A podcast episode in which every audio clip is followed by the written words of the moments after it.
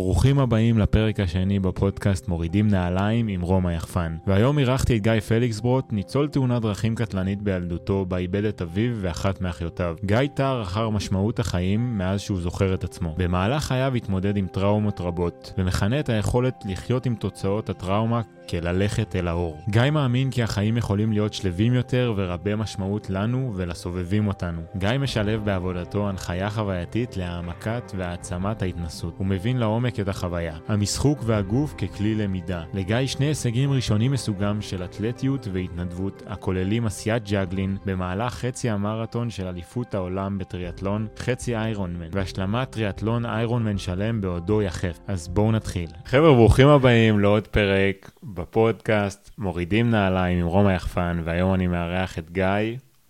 פליקס ברוט. תודה שעזרת לי עם השם משפחה. שם משפחה היחיד בעולם, הכל אם טוב. יש משהו שאני גרוע זה שמות, וכל אחד שמגיע לפה אני שואל אותו, איך הגעת לפה? אה, השאלה עם איזה נעל או דבר כזה. אה, אני לא הגעתי לפה עם נעליים. מעולה. אני הגעתי פה יחף, אפילו דילגתי פה בין הגדרות, כי בתל אביב לא מאמינים במעברים בין הרחובות, אז אה, מוצאים דרכים לעבור בין רחובות מקבילים. אז גיא אפילו לא היה צריך להוריד את הנעליים שלו כי הוא בא יחף, אבל אנחנו בחורף, כמו שאתם שמים לב, אנחנו פה עם פליזם, אז מה שמת על הרגליים בכל זאת? אה, עכשיו יש אה, גרביים שאימא שלי סורגת. תראה להם את היצירת אמנות. כן. אז אה, אם, אם אה, טיפה יותר קר, אז אני שם אותם, כי בישראל לא כך מאמינים בחימום, ויש בלטות. זה רק בתוך הבית, אבל ככה אני יחף, הכי קל. לא, גם אם נרטבים מתייבשים, הכי קל. גיא, אז תספר לנו קצת אה, מה אתה עושה בחיים, ואיפה אתה ביקום שלנו, ואחרי זה גם נצלול לאיך הכרנו, ומה אנחנו עושים פה היום. סבבה. אה, אז מאז שחזרתי לארץ, שזה לפני שנה ומשהו, גרתי 22 שנה במדינת ניו יורק, איזה שעה ומשהו צפונה ממנהטן. אה, אני מרצה, אני מרצה בעיקר על נושא של התמודדות עם טראומה. היחפיזם זה גם חלק מזה. אה, התמודדות עם טראומה, וגם אני קורא לזה ללכת אל האור. איך להיות בן אדם חופשי, מאושר, אה, לעבור כבר ל-level אחר של קיום ומודעות.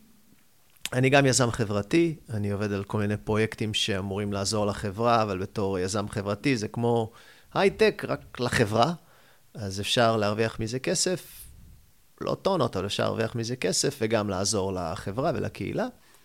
ואני גם מנחה סדנאות, גם בקשר להרצאות שלי, וגם אני מנחה סדנאות שקשורות ל... לפעילות אינטראקטיבית. בארץ קוראים לזה ODT, Outdoor Training, או Organizational Development Training. לזוז, בקיצור, כל מה שקשור ללזוז. ואתה מחזיק בשני שיאי עולם של יחפניזם. כן, אחד, אה, בגלל שלא ערבתי את גינס באף אחד, אז אני קורא לזה שני הישגים אה, ראשונים מסוג, מסוגם בעולם. זה שקשור ל, ליחפיזם, כמו שאני קורא לזה, או ליחפנות, עשיתי לפני שנה וחצי עכשיו, ביולי 22, עשיתי טריאטלון, איש ברזל, Ironman, יחף, הכל. מטורף. כן, בהחלט היה הישג אה, מטורף. וארבע שנים לפני זה, באליפות העולם של ה brand Ironman גם, אבל בחצי המרחק של ה Ironman, אז אה, עשיתי, זה גם היה פעם ראשונה בעולם שעשה כזה דבר, עשיתי juggling, או joggling זה נקרא, שזה juggling ו jogging, יש לזה שם, תאמין או לא, בחצי, כמעט בכל החצי מרתון של החצי Ironman באליפות עולם בדרום אפריקה. מה היה יותר קשה? אה, וואלה, שאלה טובה. שמע, Ironman היה יותר קשה, כי היה פשוט כפול במרחק, היה ארוך, לקח לי כמעט 17 שעות, אבל אני. אני כשר. זה הגיע לפני 17 שעות, אמור לעשות את זה מתחת ל-17 שעות. עשיתי 16, 49, 25. אה, בחצי מרתון היה קשה. שמע, לרוץ ולעשות juggling זה מאוד מעייף את הידיים. אה, כמה זמן התאמנת על דבר כזה? איך מגיעים לרמה כזאת בכלל? איך רצים ועושים juggling? אה, קודם כל עושים juggling, אחרי זה עושים הרבה, אחרי זה עושים את זה בהליכה, ואז מתאמנים בריצה, ואז משלבים. אז אה, התאמנתי, אני יודע. מתי עשיתי את החצי Ironman? עברתי ביוני 18. איזה חודשיים התאמנתי, זה כל מה שהיה. אני אגיד לך למה, כי פשוט הגעתי לאליפות עולם הזאת, עם כל הרוצחים האלה מכל העולם, לא רוצחים ממש, אתה יודע, אבל אנשים מכפופים עם מוניות, עם מוניות, עם אופניים שזה עשרת אלפים דולר חלק מהם. והנה אני מגיע, הפורצים, אתה יודע, בפוקס. וזה היה חלק מעוד תחום שאני עושה, שנקרא אתלטיקה התנדבותית. זה שילוב של אתלטיקה והתנדבות.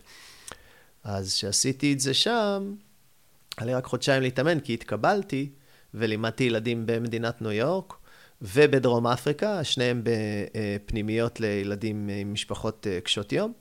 איך לעשות juggling, הכנו כדורי juggling, איך לעשות juggling, והם חתמו לי על החולצה של, ה...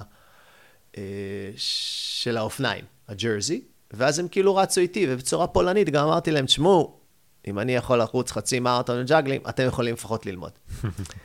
אה, ול Ironman זה היה בגדול, שבע שנים, בקטן, חצי שנה, זה אמור לקרות יותר, אבל היו התבטלויות וזה. ואפילו הגעתי לפודקאסט שלא רואים, אבל כן. מי שיסתכל, אז עם החולצה המייצגת, אז כן. של השיא של איירון מן. השיא של איירון מן, כן, יחף. מטורף. כן. וזה לקח הרבה יותר זמן להתאמן לאיירון מן כדי לצ... לצלוח אותו יחף? כן, הייתי צריך... אה, הלכתי כבר יחף, אני יחף כמעט כל הזמן מאז תחילת הקורונה, זה מרץ 20, פשוט לא הייתי צריך לשים נעליים יותר. למה לא בעצם? במשרד והכול. למה בעצם, מה קרה אז בקורונה? פשוט לא הייתי צריך לעבוד uh, במשרד יותר. אני תמיד אהבתי ללכת בלי נעליים. אני, זה קיבוצניק בנשמה, על אף שאני חיפאי, מחיפה. Um, אז הייתי הולך עם הכלבה שלי, וכל זה תמיד יחף. אז כשלא הייתי צריך ללכת למשרד, אז לא הייתי צריך לשים נעליים. והיה אביב.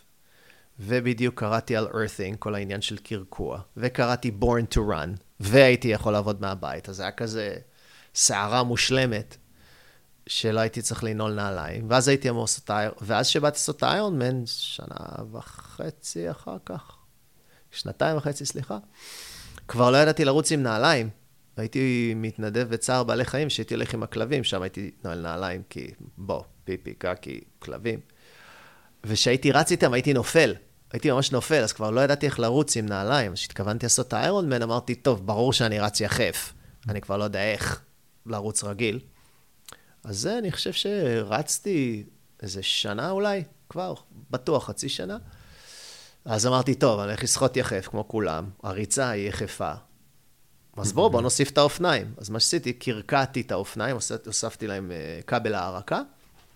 עכשיו, זה לא הערקה מושלמת, כי זה נגרר על הקרקע, אבל זה יותר טוב מכלום, גם חלק מהגימיק.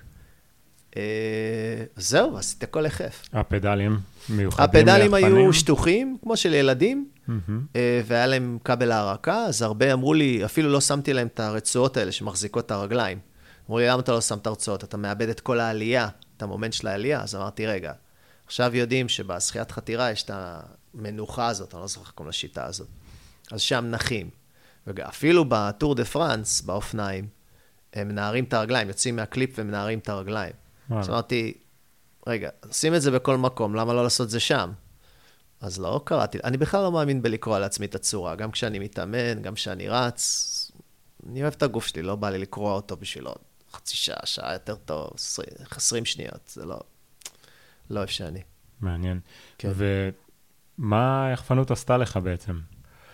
אז לי תמיד היו, רק אובחנתי לפני 10-15 שנה, לא זוכר, עם כף רגל שמאל טיפה יותר רחבה. אז הייתי קונה ניו בלנס, לא שאני ממתג אותם פה, וזה עזר לי קצת, אבל תמיד הכאיבה לי רגל שמאל בנעליים של המגפר, הקיפי, אז האצבע הקטנה שלי תמיד הייתה עושה חור. הקבוע, הייתה עושה חור, כי פשוט לא היה לה מקום. וואו. אז הייתי קורא לה אצבע מרדנית, אבל לא הבנתי. ואגב, ל-70% מהאנשים יש באמת כפות רגל או רגליים לא תואמות, או באורך או ברוחב של כפות הרגליים. אז, אה, אז, ואז שעשיתי את הטריאטלונים ועוד נעלתי אה, נעליים לאופניים, בכלל קרה לי את הצורה, כי זה נעליים אה, לא מוגזמות, זה לא נעלי טיפוס, אבל הן נעליים צרות, ועוד עושים את הקליק. הייתי יורד מהאופניים בכאבים. אגב, יש אימון שלם בטריאטלונים, שאתה לא צריך לעשות אם אתה בלי נעליים, שנקרא brick training, שאתה עובר מהאופניים והתנועה הזאת לריצה. אבל אם אין לך נעליים, אתה בכלל לא צריך לעשות את זה. אז בקיצור, כשהורדתי את הנעליים, הבנתי שזה לא שהרגל שלי בעיה, הנעליים זה הבעיה. אני לא צריך לפתור את הבעיה, אני נולדתי ככה, הכל בסדר, ככה, ככה יוצר שם אותי. הנעליים זה הבעיה, וברגע שהורדתי את הנעליים, לא היו לי בעיות. מה גם. ש- שאחרי שזה המשיך, אני שהתאמנתי למרתון של ניו יורק, שרצתי ב-2017, היו לי שם כאבים נוראיים, היו לי כל מיני שרירים שנמתחו שלא ידעתי, והיה ממש, ריצה עם נעליים מייצרת המון בעיות. ברגע שהתחלתי לרוץ ללא נעליים, הרבה מהבעיות האלה לא היו קיימות יותר, הייתי יכול לרוץ יותר, התאוששתי הרבה יותר מהר, רצתי יותר טוב, השתמשתי בגוף, ואותו כנ"ל היה עם האופניים. שמע רק, כשרואים מישהו רוכב, האיירון מן זה 180 קילומטר, בוא, זה חיפה, תל אביב וחזור. אז אתה יודע, גם הטריאטליסטים, גם כולם, כאילו, מה אתה עושה ולמה אתה עושה, מתחילות הרבה מאוד שאלות. והייתי אומר להם, תקשיבו, באופניים, אתם ממש מייצרים ואט, מודדים את זה במתח חשמלי, נכון. ואטים. ואז הייתי אומר להם, תגידו, לאן הולך כל המתח הזה שאתם מייצרים ומודדים? לא יודע. אמרתי להם, אני אגיד לכם לאן זה הולך. זה הולך ישר חזרה לשרירים שלכם, זה לא משתחרר לשום מקום. אז אתם משפרים את הכושר והורסים את הגוף. מעניין, לא חשבתי על זה אף פעם. כן, כי כל החשמל, אתה מייצר חשמל, מייצר חשמל, מייצר חשמל, ואין לו לאן ללכת, כי אתה מבודד, או על צמיגים של אופניים, או על נעליים, או שניהם, או בריצה, אתה כל הזמן מייצר מתח. ש... מתח גם בפעילות וגם עם הדפיקות וכל ה... ושהיית יחף, אז לאן המתח הלך? לאדמה, אני מקורקע. הוא יורד לאדמה. אני גם ישן מקורקע. אני, יש לי מרבד קרקוע או הערקה, כמו סליחה חשמלית רק של קרקוע. כשהייתי במשרד כבר ידעו, הייתי בא עם גרביים, כשחזרתי למשרד בקורונה, היה לי מרבד קרקוע, ואני הולך אפילו לאוטו, יש לי כבל הערקה. ומה אתה חושב על המרבדי קרקוע האלו? אני חושב שהם להיט, זאת אומרת... אבל הם לא תחליף לדבר. לא, אבל תשמע, אם אני לא ישן בטבע, אגב, גם כשישנים בטבע, רוב האוהלים הם פלסטיק, אז אתה לא נכון. מקורקע. אז גם זה עוד איזה שוס לחשוב עליו. לגמרי. אה, וגם סק"שים, הם לרוב לא מכותנה, הם לרוב פלסטיק. אז, אז בעצם, באופן מצחיק, אני יותר מקורקע לישון כשאני ישן בבית, מאשר מישהו שהוא בחוץ בטבע באוהל. כי הוא מבודד. נכון. בשבילי, רוב הפוקוס של היחפנות זה אלקטרומגנטיקה. זה לא, זה עוד הרבה דברים אחרים שנדבר עליהם. קח אותנו רגע לעומק, תסביר להם אז ככה. על אה, היונים הש- שליליים, חיוביים. כן, לגמרי. השמש מקרינה על כדור הארץ, טוענת אותו באנרגיה. אם לא היה לנו סטרטוספירה, היינו פה ניצלים, זה אנרגיה מטורפת. אז הכל ניתן בסטרטוספירה, למעלה, ואז הסטרטוספירה נהיית גוף טעון. כמו שאתה עכשיו מכניס סטקר, אתה מכניס אנרגיה. עכשיו, בגלל שיש הבדלי מתחים בין הסטרטוספירה לכדור הארץ, תמיד חייב להיות איזון מתחים. אז בכדור הארץ בערך כל שנייה בממוצע יש ברק איפשהו. בין הסטרטוספירה והעננים וכל זה לאדמה. מה זה עושה? זה טוען מהסטרטוספירה את פלנט הארץ, בסדר? אז עכשיו בעצם יש לך גוף חשמלי ענק שנקרא פלנט הארץ, שטוח, לא, דיון אחר, לא ניכנס אליו היום. לא לפוד הזה. לא לפודקאסט הזה. ואז האדמה היא טעונה ביונים שליליים, זאת אומרת, במתח חשמלי. אנחנו מסתובבים, אנחנו יצורים אלקטרומגנטיים. הלב שלנו, יש לו אגב פי 100 חשמל, אלק, אלקטרומגנטיות, חשמל מהמוח, והמוח, מערכת העצבים, אנחנו גוף אלקטרומגנטי שכל הזמן זז, כל הזמן בתנועה. ומהרגע שהתנתקנו מכדור הארץ בקשר ישיר, אנחנו מבודדים. מה זה אומר? עכשיו אתה חולה. אתה מייצר הרבה איונים חיוביים, רדיקלים חופשיים לצורך העניין. מהמם. אני לא ביולוג או רופא, כן. כל מי שמקשיב. עכשיו, כשיש לך פטיש, כל דבר נראה כמו מסמר. אז כשמערכת החיסון עובדת, היא מתחילה לתקוף מלא דברים, גם אחרי שתם הטקס. כשאתה מקורקע, אתה בעצם לוקח את המתח הזה ופורק אותו לאדמה. די, גמרת לטפל בדלקת, במה שזה לא יהיה, אז אתה... אז אתה פורק את מה שאתה לא צריך. ונטען מהאדמה, זה תהליך דו-סטרי. אז בעצם הקרקוע, אם אם הולך נגיד להרצאות או נכנס לעבודה, אני בא עם סנדלים, אבל הסנדלים עשויות מאור, שהוא גורם מוליך. בארץ למשל, אפשר לנגוע בקיר, בלטות, זה, זה הכל חומרים מוליכים. מה שלא מוליך זה גם- שטיחים. גם אם אתה נמצא בקומה שלישית רביעית, זה נחשב? אה, תכף בבית, זה נחשב קרקוע או לא? אני חושב שכן, ממה שאני מבין, כי הבלטות מחוברות לבטון, וזה הכל חומרים מוליכים. אם יש לך שטיח, אז לא, אלא אם כן הוא עשוי מכותנה או משהו כזה. אה, כמובן, לא פלסטיק, וגם פרקט, אם זה לא עץ טבעי. אז בפועל אתה לא באמת צריך ללכת לדשא הקרוב לביתך כדי להתקרקע, או לאדמה? לפי מה שהבנתי, אה, לאו דווקא, מהמם. אבל כמובן ששם החשיפה היא הכי גדולה וישירה, וגם שם, כרגע אם אתה עומד בבית, אתה עומד על שתי כפות רגליים. אתה הולך לדשא או לים, אתה נשקע, אתה נכון. מיד כולך מקורקע, או מוערק. וגם חשוב לזכור שלא צריכים רק אה, להתקרקע עם כפות הרגליים, אפשר עם כל איבר בגוף בעצם. כן, יש הרבה נשים ש... אה, יש תופעה כזאת של נשים בגיל העמידה, שנכנסות לגינון, לפחות בארצות הברית. ואחת הסיבות היא שהן נוגעות באדמה, הן מתחברות, הן אה, בכלל שמזדקנים. למה? כי, כי זה גם מהידיים, זה יכול להיות לשכב, זה לא, לא ממש משנה. ככל שיותר חלקי גוף נוגעים באדמה, הם מתקרקעים ומתאזנים בצורה אלקטרומגנטית. זה פן אחד של מה שאני קורא לו היחפיזם, או יחפנות. מאיפה הגעת בכלל לקרוא לזה יחפיזם? כי ראיתי שזה הרבה יותר מלהיות יחף.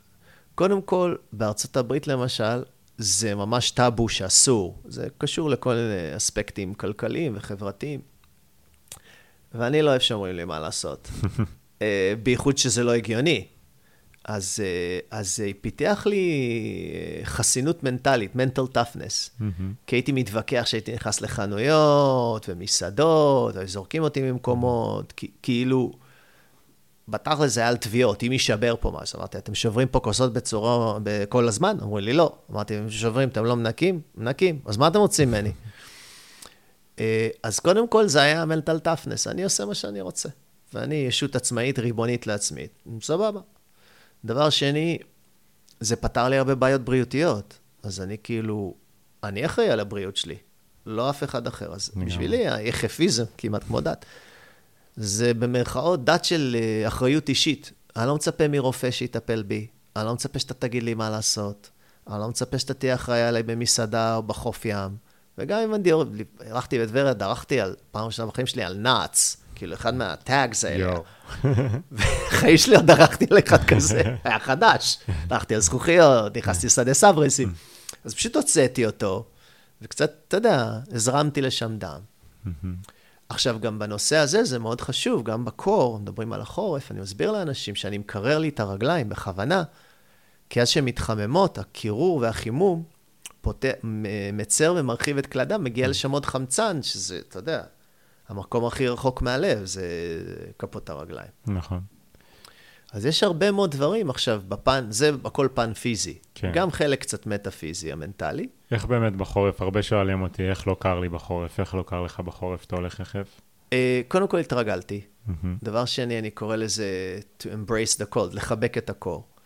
דבר שלישי, הכאב הוא אף פעם לא ברגליים, הכאב הוא תמיד במוח. הכאב מתורגם במוח, אז אם אני יודע למה אני עושה את זה, הרבה יותר קל לי. דבר רביעי, אני יודע שאני אתחמם, אני לא עכשיו חמש שעות, אתה יודע, אתקרר, אני פה, אני יודע שאני אשב, אני לא אזוז, שם את הגרביים של אימא, אתה יודע, כן. אז... אה, וגם, זה פותר לי כל כך הרבה בעיות, אתה יודע, אתמול הייתי באיזה סדנה, ואנשים, היה שלוליות, ואנשים עם הנעליים והרגליים. אני הגעתי יחף, עברתי בכל שלולית שרציתי, הפשלתי קצת את המכנסיים למעלה, נכנסתי הביתה, ניגבתי את הרגליים, שמתי גרביים, תם הטקס, לא... כל כך מסובך נעליים, אתה יודע, אתה כאילו, איזה נעליים אני אנעל, וזה צבע, והגרבה. הלאה, אני יוצא מהבית, זהו. הרבה מהקהל שישמע אותנו יחשוב שאנחנו הזויים, אה, אבל אני חושב שאם הם יחקרו וימשיכו להקשיב לנו פה בפודקאסט וינסו, אני, מה שאני אומר לאנשים זה פשוט שהם צריכים לנסות. להיגמל מהנעליים, זה כמו מוצץ לפי דעתי, ואנחנו צריכים לשחרר. אני לא אומר שיחפנות ויחפניזם מתאים לכל אחד. אה, כל אחד צריך לבדוק מה מתאים ל- לו. אה, ורציתי גם לשאול אותך, איפה אתה רואה את היחפניזם עוד חמש שנים? תראה, כבר עכשיו בארצות הברית, ובכלל, מאז Born to Run, עכשיו יצא Born to Run 2, נולד לרוץ, נולד לרוץ 2. אה, הוא הוציא אה, עכשיו עוד ספר? כן, הוציא עוד ספר. מעניין. אה, כן, צריך לקרוא אותו. כבר היום, וגם בספר שהוא כתב את הראשון, מאמני ריצה כבר אומרים לאנשים בשני סיבובים האחרונים של אימוני אתלטיקה להוריד את הנעליים, להתקרקע. זאת אומרת, זה, מתחיל לתפוס תאוצה. יש גם מרתונים יחפיסטים, זאת אומרת, כשפניתי לאיירון מן, יש בעולם? כן, וואלה. אנשים רצים במרתון יחפים. אין עדיין מרתון יחפיסטי, אנחנו כן. עושה אותו פה. נכון. בעזרת השם. יש איזה באיטליה, איזה, לא יודע כמה, איזה פעם בשנה, לא יודע כמה קילומטר הם עושים. נו, בוא נלך. יאללה. יאללה, נבדוק. מהפודקאסט הזה, כל המיליונים. אז, אה, אבל כן, בכיף. אז, אז זו תפיסה שמתחילה להיות רווחת, בריצה. למה לקח כל כך הרבה שנים? הרי באנו משם, למה פתאום לחזור אחורה? כי שיווק, נכון. שיווק, מה? תראה, נעליים, שאני גדלתי אי שם בשנות ה-70, אה, 80 גם, אה, הסנדלים של טבע נאות וכל זה, זה היה רק אור. לא היה שעם, לא היה פלסטיק, פשוט תעשיית הפלסטיק שבאה מתעשיית הנפט, היא, היא, היא שורצת בכל מקום. גם Nike, חלק מהמחקרים ידעו שהנעל לא טובה. מחקרים הראו שהנעל לא טובה. פשוט הסתירו את המחקרים ולא אמרו כלום, כי צריך למכור. נכון. אז הרבה דברים של שיווק, מוכרים לך דברים, כמו גבינה, אתה יודע, אנחנו המין היחיד ששותה חלב של בעל, בעלי חיים אחרים. כן. אין כזה דבר על כדור הארץ, ועוד כל מיני ומיני. אז כשאתה כשאתה יורד לבייסיקס ואתה שואל, אוקיי, מי מימן את המחקר? מה רצו למכור לי? אתה אפס מתחיל לגלות כל מיני דברים שהם לא קשורים בעצם למה שאתה צריך, הם קשורים למה שרוצים למכור לך. נכון. ונעליים, תשמע, לא אנטי נעליים, כן. קר, אז בסדר, אבל למשל בישראל, שרואים אותי יחף, החורף וזה, אני אומר, אחי, אין כמעט יום בישראל, חוץ מהימים האחרונים באמת, שבצהריים אתה לא יכול להוריד את הנעליים לאיזה 20 דקות באמצע החום של היום. נכון. אין, אין מצב. ועוד באת מארצות הברית, שם זה קור ועוד אמיתי. שם בכלל הייתי הולך ב... תשמע, אפס Mm. זה קר להיות יחף, אני יכול להגיד לך מניסיון. אפס זה קר, ומינוסים בכלל. כן. אתה חוזר, הרגליים שלך אדומות, כי, כי כל אדם, אתה יודע, קרה לך משתולל. שקיבלת כוויות קור? לא, אני לא... אה, היה לי קר, מהמם. ולקח כמה זמן שהרגליים שלי התחממו, אבל אני לא... אני לא מצחיק לשמוע מישהו שהוא יחפיסט שאומר, אני לא בקטע של קיצוניות, אבל אני עובד עם הגוף שלי, וזה גם הקטע המטאפיזי. תשמע, מאז שאני יחף, וזה, אם חשבו שאני הזוי עד עכשיו, אז אה, עכשיו תקשיבו. כשאתה יחף, קודם כל חוש המישוש עובד. מה אנחנו עושים עם חוש המישוש כשאנחנו לא ילדים? כלום. מתחבקים, בני זוג אולי מתנשקים, ועוד דברים. אבל חוץ מזה, שיוצאים מחדר המיטות, איפה שזה לא יהיה, אנחנו לא משתמשים בחוש המישוש. כשאתה יחף, אתה חוש המישוש על אלף אחוז, כל הזמן. אז זה א', לפתח את החוש הזה, ובגלל זה המודעות לסביבה היא הרבה יותר גדולה. גם טיולים הרבה יותר כיפים יחף, אני נכון. בטוח שאתה יודע. וגם כשמרחיבים את המודעות, אז פתאום מתחברים להכל. כי אתה לא אני, הנעליים והטבע, זה אני והטבע. אני אוהב לשחות בתוך הפלנטה, בתוך גאיה, כי אני שוחה בתוך המים. אז אני קורא לזה שאתה שוחה, אתה בתוך הפלנטה, כשאתה בים, או בנחל, או בגבים, כמו שאתה אוהב. וכשאתה הולך, אתה עם הפלנטה. אז אני פתאום שומע את הטבע, אני מרגיש אותו, את הוויברציות, את המסרים, זה הכל חי. ואני גם יצור חי, אני פשוט הפסקתי להפריד את עצמי ממה שסובב אותי. בגלל זה אני גם אישית לא מסוגל לחיות בעיר, ואני, קשה לי מאוד uh, הסביבה האורבנית. כן. אז בסדר, אני הולך לגינה או לעצים כשאני בא לעיר. פה אצלך יש כמות יפה של עציצים, אז זה מאוד טוב. מהמם. אז זה גם מאוד חשוב לבריאות הפיזית ולבריאות הנפשית, כי המתח הזה שנצבר בנו זה מתח, זה סטרס. אתה לא מפרק אותו, הוא הולך להתפרק על מישהו, על עצמך, על הבת זוג, בעבוד, זה הולך לצאת איפשהו. אנחנו... כמו שברוך בורא נקבים, אי אפשר להחזיק הכל. נכון. אז בסוף זה יצא, כמו חרא, כמו פיפי, זה חייב לצאת. אז אתה ממליץ ל... עכשיו מישהו מתחיל, כמה זמן הוא צריך להתקרקע ביום? כל יום? אני ממליץ כל יום. מהמם. אני אומר, כמו מרשם רופא, רבע שעה, 20 דקות ביום. יש מחקרים שאומרים שאפילו שעה של, קר... ששעה של קרקוע ביום, או הערקה, קרא לזה איך שאתה רוצה, היא ממש מחוללת אה, ניסים. וואלה. בהרחבת כלי דם, בהצהרת לחץ, במלא דברים. תאמין או לא, לחלק מהאנשים, נגיד עם סוכרת, או עם באמת אה, אנשים שלוקחים תרופות של מדללי דם, הם צריכים לשים לב. זו תרופה חזקה. אז אני ממליץ לפחות רבע שעה, 20 דקות. אין בן אדם שלא יכול לעשות את זה רבע שעה, 20 דקות. עכשיו, שמע, אני שומע מלא אנשים, אני לא מסוגל ללכת יחף אפילו בבית, אני, לא, אני אומר, אל תלך יחף, תמצא גרביים, לא פוליאסטר, לא פוליאסטר. אני חוזר שוב, לא פוליאסטר. כותנה, בד, מה שזה לא יהיה, פוליאסטר זה פשוט פלסטיק, אתה לובש כפפה. אה, ותלך עם גרביים, מה זה משנה? אה, כל עוד זה מוליך, וזה מטורף. אני ממליץ להתחיל משם, בבית, לצאת לגינה, דשא, אדמה, חול, מה, כאילו, כשאתה בא לים, מעט מאוד אנשים עם נעליים. נכון. יש לזה סיבה. אתה מדבר עם ילדים קטנים, שונאים נעליים. למה? כי הם יודעים, הם פשוט לא יודעים שהם טועים. מלא אנשים באים אליהם, ילד שלי שונא נעליים, לא, יופי, יופי, זה לא טוב להם. ומה הכי גרוע? שנותנים לתינוקות את הנעליים, מצרים להם את הגדילה. זה. עכשיו, יש עוד דבר, כשאתה מתחיל להתאמן על חפיזם או הזה, האצבעות, רגליים נפתחות. נכון. ואז המנח יותר רחב, הרגל מתרחבת, הברכיים והירכיים יושבות על משהו יותר רחב, ואז יש גם פחות כאבי גב, כאבי צוואר. אנשים לא עושים את החיבור, אבל הוא שם. שהרגל שלך היא, היא ככה, אתה יודע, אני מראה פה, לא רואים, אבל שאתה, מי ששומע, אז האצבעות דבוקות. כן. אז גם אפילו תרגילים קצת להרחיב, אני יודע לך, יש את הקטע הזה עם המרחיבן הזה, אני לא יודע אם אתה עדיין משתמש בו. בקושי. אה, אבל בסדר, הליכה כן. וכל זה עושים את זה. אני לא יודע אם המרחיבן הזה יותר מדי עזר. כן, בסדר. ניסיתי תקופה, כן. אבל אה, לא התמדתי איתו. לא, אני חושב שהגוף הוא גאוני. תשמע, הרגל זה, זה מכונה מטורפת. אני לומד עכשיו גם אנטומיה. לבעונות שלנו יש עצמ, עצמות מובילות ושרירים בפני עצמם, בעונות של הרגל. זה מערכת מטורפת. מה אנחנו עושים? לוקחים אותה, דוחפים אותה בתוך כפפה. Mm-hmm. וזהו, מבטלים אותה. אז יש לך... עכשיו, למלא אצנים יש בעיות עם עקב אכילס. אין לי עקב אכילס, כי הוא לא תקוע בתוך נעל. אז הרבה מהבעיות שיש לנו כביכול לא קיימות. מדהים. כן, לא, זה כאילו... אותי שכנעת.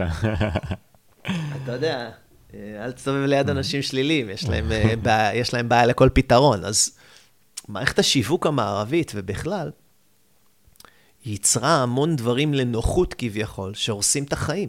נכון. ואם אתה רוצה חיים בריאים ורגועים ושלווים, אפס, אולי אפילו מאושרים, אז תראה איפה אתה יכול לפרק. כי בשבילי עוד אספקט של כל הנושא הזה של החיים חופשיים, זה חיים נקיים. כי, אה, לא חשבתי לקרוא על זה אף פעם ככה, אבל הנעליים וכל הבידוד זה עצירות אלקטרומגנטית. אתה פשוט בעצירות, אתה לא משחרר. Mm-hmm.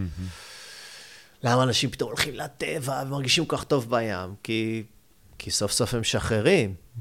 פורקים את כל המטען החשמני. כן, mm-hmm. אז אם אתה שותה הרבה מים, אתה יכול לפרק, וגם זה עוזר לך לצואה, ואם אתה בשמש, אתה מקבל ויטמין D, ואם אתה פורק, אז, אז אתה פשוט עושה את כל הדברים הנכונים, אז אתה אוכל אוכל לא מתועש, וגם לא אוכל נגיד הרבה בשר כדי להוריד את רמת החומציות. אז, כן.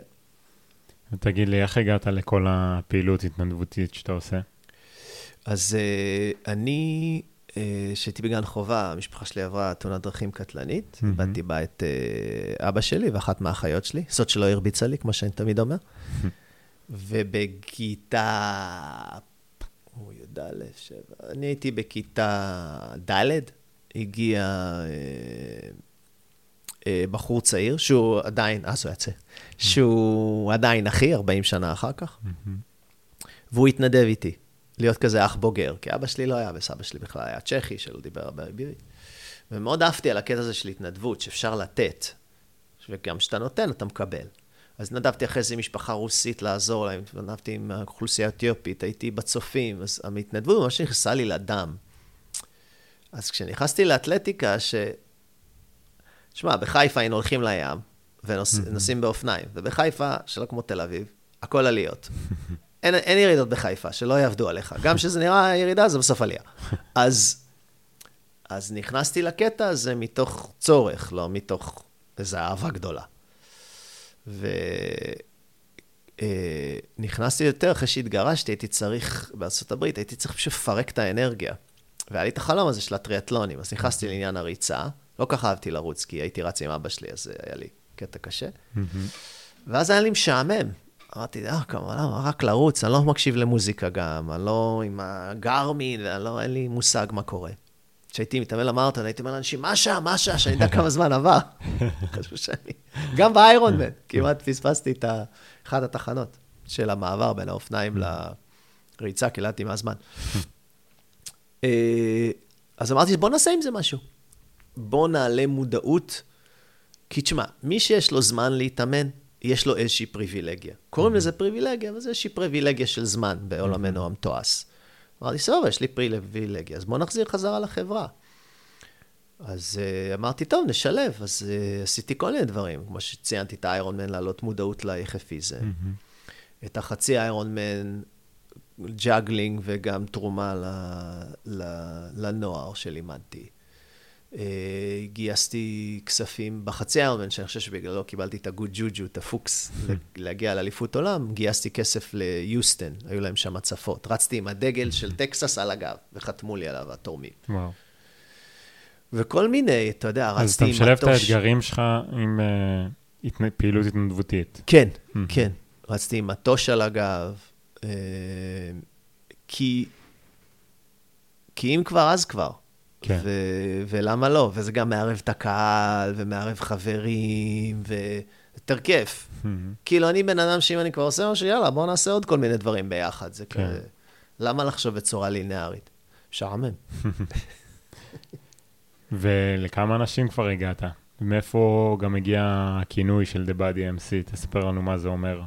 אה, כן, תודה. אז לחברה שלי קוראים The Body MC. Mm-hmm. יש בה, אני יודע, 50 שנה האחרונות הרבה טרנד של uh, mind over body, כאילו רוח מעל החומר, שסבבה, נכון, קודם כל אנרגיה, אין מה לעשות. אבל, או עם זאת, זה לא רחוב חד-סטרי, זה לא רק מפה, מלמעלה למטה, זה גם מלמטה למעלה. בעברית זה מאוד יפה, זה נפש בריאה בגוף בריא. אז כאילו, ה-body MC היה the body, הגוף, ו-MC זה master of ceremony. יש את ה-DJ ויש את זה שמדבר. ואני אוהב לדבר, וגם אני אוהב טקסיות. לכולנו יש טקסים, איך שותים את הקפה בבוקר, איך הולכים לישון. אז אמרתי, אוקיי, אז תהיה אתה המאסטר של הסרמוני שלך, ותשתמש בגוף. תוודא שהגוף נקי, תקלח פעם ביום, אם לא פעמיים. שיניים נקיות, לשון נקייה, כאילו, תדאג לגוף, תדאג שהגוף יהיה במצב טוב, אז הוא ישרת אותך. אז ה-body MC, כל התפיסה היא שכן, צריך להתפתח, ורוחנית, ולנקות, לעשות הרבה דברים. מצד שני, גם הגוף הוא מכונה מופלאה, ואני אומר לך עכשיו שאני לומד עוד יותר אנטומיה, וגם אני עושה... כמה זמן אתה כבר לומד אנטומיה? חצי שנה, משהו כזה. כלומר, למדתי הרבה על הגוף במהלך שנים, אבל עכשיו אני עושה גם קורס עיסוי, אז mm-hmm. להתחבר עוד יותר לקטע הפיזי. Nice. אז זה מרתק, שמע, אנחנו יושבים במכונה מטורפת. נראה אם אני אדע אותה למבחן שלי חודש הבא, אבל זה מכונה מטורפת, באמת. שאנחנו לא מעריכים אותה. ממש לא. אנחנו לא יודעים, למשל, שאם ננשום יותר, אחת הסיבה לנשום יותר חמצן, אנחנו יכולים לפרק אנרגיה בגוף פי 18 יותר אפקטיבי. וואו. זה הסיבה היא לנשום יותר עמוק, כי אתה יכול לפרק את תהליך ה-ATP, במקום לקבל שתי תוצאות או שני רכיבים, אתה יכול לקבל 36. מטורף. וואו. ואז כל מה שנשאר לך זה פחמן דו-חמצני שאנחנו נושבים, ומים. ומים, וכל העבודה היא, היא באמת. ועשיתם לי מקדש ושכנתי בתוככם, זה גוף האדם, זה לא עכשיו uh, בית שלישי וכאלה, זה פשוט זה, זה, זה מטורף באמת מה שהולך פה.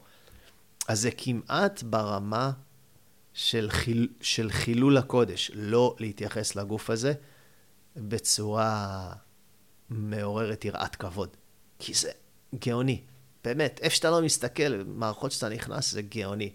אז ה-body MC, הרעיון הוא כאילו, אחי, כולנו יש גוף סטנדרטי, ורובנו, טפו טפו טפו, תודה לאל, הכל עובד גם, או הרוב עובד. אז uh, כן. תספר לי איך הכרנו. אז uh, גם כשהייתי בחו"ל, והייתי כבר יחף שנים, אז היו שולחים לי את הוידאוים שלך. תשמע, אתה צריך להכיר את רום, ההוא גם רץ יחף. בסדר, אני אכיר את רום. ואז עשיתי את האיירון מן, והפצתי את הסרטון, וזה, חייב להכיר את רום. הלאה, לא הפסקתי לשמוע את השם שלך, עד ניו יורק הגעת. שיאי עולם ואני לא. חובק עולם. אז uh, אמרתי, בסדר, בסדר, שיעשה איירון מן יחף, נדבר. ואז uh, התחברתי בפייסבוק לדקלה. השם, אה, השם ירומם את שמה, אה, בגולן, היחפיסטית שלנו בגולן, שרצה, טובלת, הכל. ואז היא אמרה שיש אה, סוף סוף התאגדות של יחפנים. נכון. שניים ביוני 2023, גם הכרתי את הבת זוג שלי, יום מכונן. אז אחר כך אבל הכרתי אותה. ואז, אה, ואז הכרנו, ואז אה, עשינו את הסרטון, מישהו צריך להחזיק את המקל. ו... והתחלנו לדבר, ומיד התחברנו, נכון. כי... כי, תשמע, מישהו יחף כל הזמן, שזה בערך איזה ארבעה מאיתנו, אתה, אני, דקלה שציינו, ועודד, mm-hmm. שגר בירוחם, שהם כאילו גם רצים וגם פעילים יחפים, אבל כל הזמן, הם לא נכון. כאילו רצים יחפים ואז נועלים נעליים. Mm-hmm. אתה יודע שזה אורח חיים אחר. נכון. אתה יודע שזה בן אדם שהוא נתקל בהרבה מאוד קשיים, שהוא סופג ביקורת בכל מקום, בעבודה, משפחה, הכל. ואתה יודע שהוא ממשיך לעשות את זה. אז יש שם משהו. נכון. אה, אז החיבור היה שמחתי מיידי, וגם, אתה יודע, שאתה מצטלם וגם עושה דברים ומקדם ומייצר תוכן.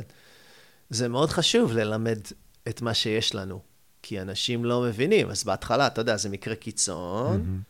אז כמו המשפט של גנדי, בהתחלה צוחקים עליך, אחרי זה אומרים שאתה משוגע, אחרי זה מנסים לעצור אותך, ואז מצטרפים אליך. אתה רואה את כל הילדים האלה של דור הטיק-טוק וכל הזה. נכון. אני פשוט בא לזה אולי בצורה יותר סאחית, אני גם לא מעשן, לא שותה, לא משחק סנוקר בשבת. אז... אה, אבל יש לזה הסברים מדעיים מוחלטים, זה לא פה סתם ככה. אבל אה, אתה יודע, למה לבלבל אנשים עם עובדות? נכון, לגמרי. בגלל זה אני יצאתי עם uh, כל הסרטונים, התחלתי לעשות סרטונים, אני יוצר תוכן מעל עשור, ואז רציתי, כל הזמן אני משתף מהאורך חיים שלי, ואז גם גיליתי את כל היחפנות, אז גם התחלתי לשתף מהיחפנות, ולאט לאט גם הסרטונים האלה התפוצצו, אבל כל העניין הוא להעביר הלאה את מה שאני חווה וכמה שזה עשה לי טוב. וזה מצליח, כי זה נוגע באנשים, ואנשים שולחים הודעות, ואנשים... אה, לא יודע הם הופכים להיות יחפניזם אה, לגמרי, אבל הם, אה, הם חווים את זה, לפחות, לפחות הם מנסים. לא, לגמרי, תשמע, אותי שואלים אותי, בטוחים שאני מסומם. חופשי. אז אומרים לי, על מה אתה? כאילו, שמחת חיים וסאחיות, ואני עף על, אתה יודע, גל שנשבר, או על איזה דשא אפילו. ואני אומר, על מה אני? אני על רגליים יחפות. אני מחובר לאדמה, זה כל כך פשוט. אתה יודע, את הדברים הפשוטים אפשר למכור, ואי אפשר לסבך. נכון. ואתה כאילו אומר, אני פה על פלנט הארץ, כאילו לקח אלף אנשים בעשר דורות שזה יהיה אני, מתמטית, זה שתיים חזקת עשר. או, או אתה יודע, שזרע אחד ייכלל בביצית זה אחד למיליון, כאילו, הסיכויים שאנחנו פה הם מטורפים. אז לבוא ולא לכבד את זה, כאילו לבוא ולא לעוף על זה בצורה מוחלטת. לא שיש לי בעיה עם חוסר סאחיות, שאנשים מעשנים או שותים, אני כאילו, אני, אתה יודע, אני אוהב את המודעות שלי כמו שהיא, ואני עובד הרבה בשבילה. אה, אז בסדר, בשביל הכיף, סבבה. אני לא... הבריאה, החיים, בשבילי, היחפיזם כביכול. זה עוד דרך להתחבר למה אני עושה כאן, למה אני עושה כאן. ולחוש את המקום המטורף הזה. שמע, כשאתה מסתכל בטבע, שפינוזה אמר, mm-hmm. God is nature, אל... הטבע הוא אלוהים. כן. זה יפהפה, גם כל מסביב, אתה יודע, אין, אין קווים ישרים, אתה יוצא לטייל, אין קווים ישרים בטבע, אין שום דבר מרובע. זה הכל עגול ויפה ומשתלב. אז אני רוצה, אני רוצה את זה. תן לי מזה. תגיד, מה החלום הבא? אה, אני רוצה לעשות סרט. אני בתהליך כבר שנים של לעשות סרט. אה, הוא התחיל בתור, אה, אני אהבתי גם שאתה שואל תמיד את השאלה הזאת. הוא התחיל בתור סרט על תאונות דרכים שחוויתי, להגדיל מודעות. בישראל, במדינת ישראל עדיין בממוצע לצערנו נהרג בן אדם ליום. יש לך היכל של 100 איש שאני מרצה בפניהם, תוך שלושה חודשים אין אף אחד שם. טפו, טפו, טפו. ואז זה התפתח לסרט על uh, מציאת נהג המשאית שהתנגשנו בו, וכשמצאנו אותו, אחרי 40 שנה ושבועיים בדיוק, וואו. זה הופך להיות סרט על התמודדות עם טראומה ו-PTG, Post-Traumatic Growth. Mm-hmm. והיחפיזם זה חלק מזה, זה כאילו... שמע, אנחנו נמצאים עכשיו שאנחנו מקליטים, אתה יודע, עדיין יש את הלחימה בעזה, נכון. ואנחנו בשלהי או בעיצומה של הטרגדיה הכי גדולה בתולדות מדינת ישראל. Mm-hmm. אתה יודע, אתה היית שם, אני עקבתי, mm-hmm. אני דאגתי לך, mm-hmm. אתה אח. יהיו הרבה שריטות, אחי, יהיו הרבה הרבה, וכבר יש mm. המון המון שריטות, מהנובה, נכון. אנשים שאושפזו בכפי... זה... זה שובר את הלב. Mm-hmm. אז אם אני יכול לעזור עם הדוגמה האישית שלי, של ה-PTG, Post-Traumatic Growth, שיהיה פחות פוסט-טראומה, כי הפוסט-טראומה זה כשטראומה לא מתואלכת, mm-hmm. לעזור להלומים, לעזור לאנשים שזה נורא מה שאנחנו עושים שם. בין אם זה צודק, לא צודק, לא נכנס לזה בכלל. כן. לתת בניינים, להילחם, אתה חילצת אנשים על סף מוות או מה, זה, זה נורא. זה לא...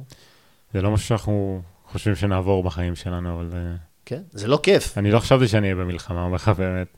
כן. אתה יודע, היה לנו מעצרים בשירות וזה, בסדיר, אבל... אה, וואלה, לא האמנתי שתהיה מלחמה כזאת ב...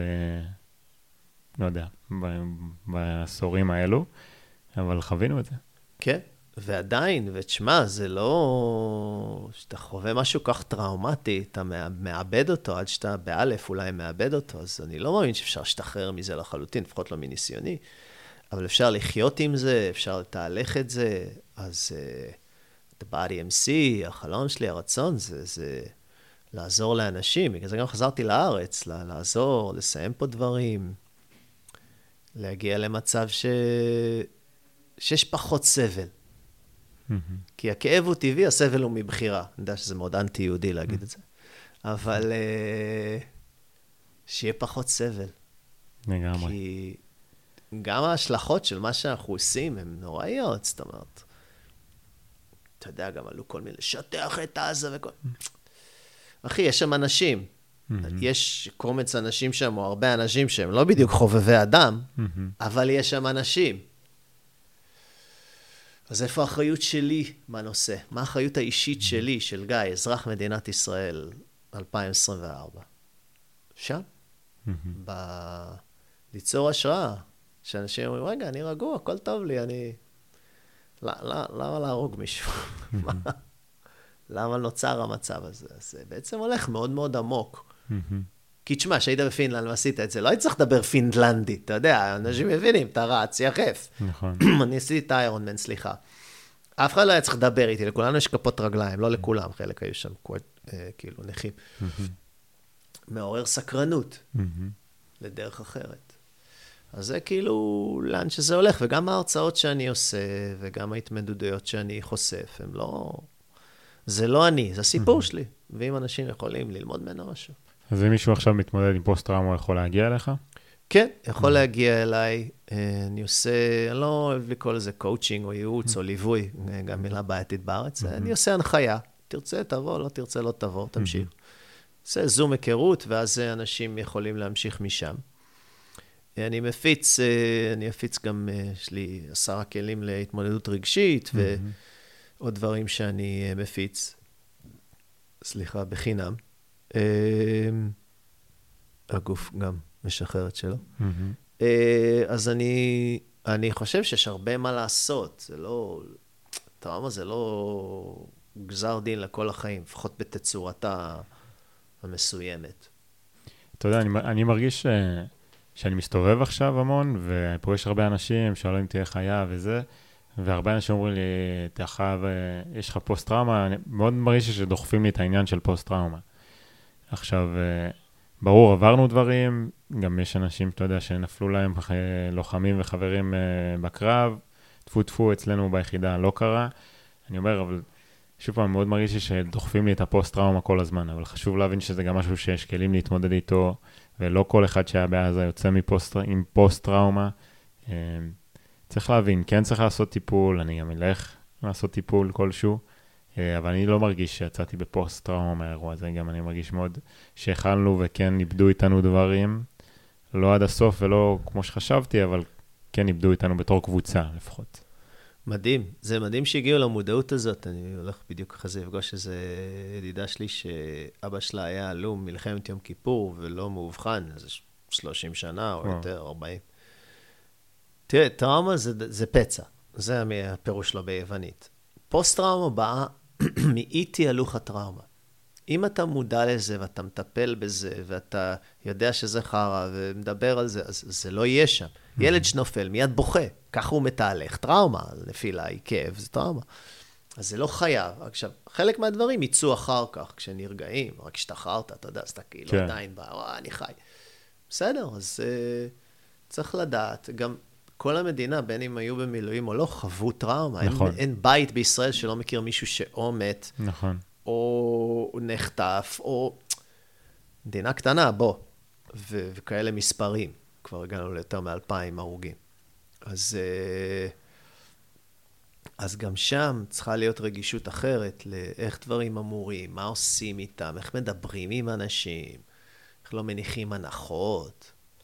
עכשיו, זה רק המלחמות, שתבין, תאונות דרכים בישראל כבר לפני עשור, עשור וחצי כבר עברו את כל המלחמות ונפגעי הטרור ביחד. וואו. כן, אף אחד לא מדבר על המלחמה בדרכים וכמה היא הכי קטלנית בתולדות מדינת ישראל, ונמשכת, היא לא נעצרת. גם שם יש טראומות ואנשים, בקיצור. יש, יש עבודה. יש, יש מה לעשות, כן. עושה רושם. אני גם חולם, אתה יודע, ליצור איזה חוות או מקומות טיפול, היה כזה של חוות רונית לנובה, או, או קורסים, או, או עזרה לאנשים שיקבלו את זה עכשיו. מהמם. כי זה הכי הכי חשוב. כמה שיותר קרוב, יותר טוב, כי אז לא נוצרים רבדים על רבדים. זה מטופל כן. עכשיו.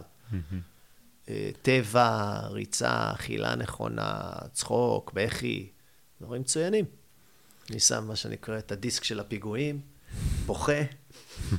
אתה יודע שהייתי, גדלתי בשנות ה-90, אז כל פעם שהיה פיגוע, וגם, אתה יודע, שהתחילה לחימה. היה לכם בחיפה את האוטובוס עם התלמידים. כן, והיה גם את המסעדה ליד הבית נכון. ש, שגדלתי, ובתל אביב היו מלא, וירושלים, אז אתה יודע, אז כל המוזיקה העצובה הייתה עולה. ו... אז אני שם לעצמי מוזיקה עצובה, אחד הכלים ובוכה, ומשחרר, בלי בעיה בכלל.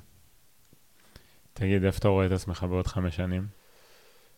אה, בחיים בשאיפה, על פלנט הארץ. אה, הלאה, לא יודע, אתה יודע, אני, אני מקווה שאני אוכל, אני לא כל כך רואה איפה אני אהיה, אני, מקווה, אני יותר חושב על זה, לאיך אני אהיה, אני מקווה שאני אהיה פחות דביל, אה, קודם כל. זה תמיד בסימן שאלה, בייחוד כי אני גבר. אה, וגם אה, שאני אהיה במצב שעזרתי להרבה יותר אנשים. אה, להתמודד, להבין, לתהלך, אולי אפילו ברמה בינלאומית, אתה יודע, שפת ארצות הברית, כן, הרווחתי שפה, אז... אה,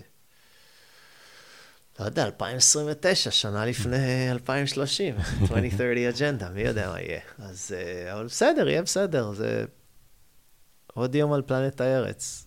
בצורה הפיזית. רק עוד, אה, אתה יודע, עוד כסות. גיא צ'וק, תודה רבה שהגעת היום. אני מעריך את זה מאוד. כן, בשמחה. תודה לך שאתה מפיץ את החומר ואת כל אה, מעריצי הטיקטוק השונים, ואני מרגיש שהרמה הבאה היא כאילו, נעשה אותה אולי ביחד ומעבר, זה ממש, אתה יודע, חינוך אה, בריאותי, יחפני, או יחפיסטי, כי, כי הילדים אין להם קול ומודעות, אז הם מתנגדים, ו- ואנשים בוגרים, מכפופים יותר או פחות. הם אלה שנותנים להם גושפנקה, ונותנים להם את האישור, אז uh, בכיף, תודה לך על כל מה שאתה עושה. תודה שהגעת היום. אה, וחבר'ה, תמשיכו לעקוב בכל הפלטפורמות. אה, אני אשים גם את הפרטים של הפלטפורמות של גיא צ'וק, The Body MC, לכל הפלטפורמות. תודה שהייתם איתנו פה היום, ותחכו לעוד פרקים, אנחנו נמשיך ליצור פה תוכן. אמן. ואל תשכחו להוריד נעליים. אם שמתם אותם בכלל. כן.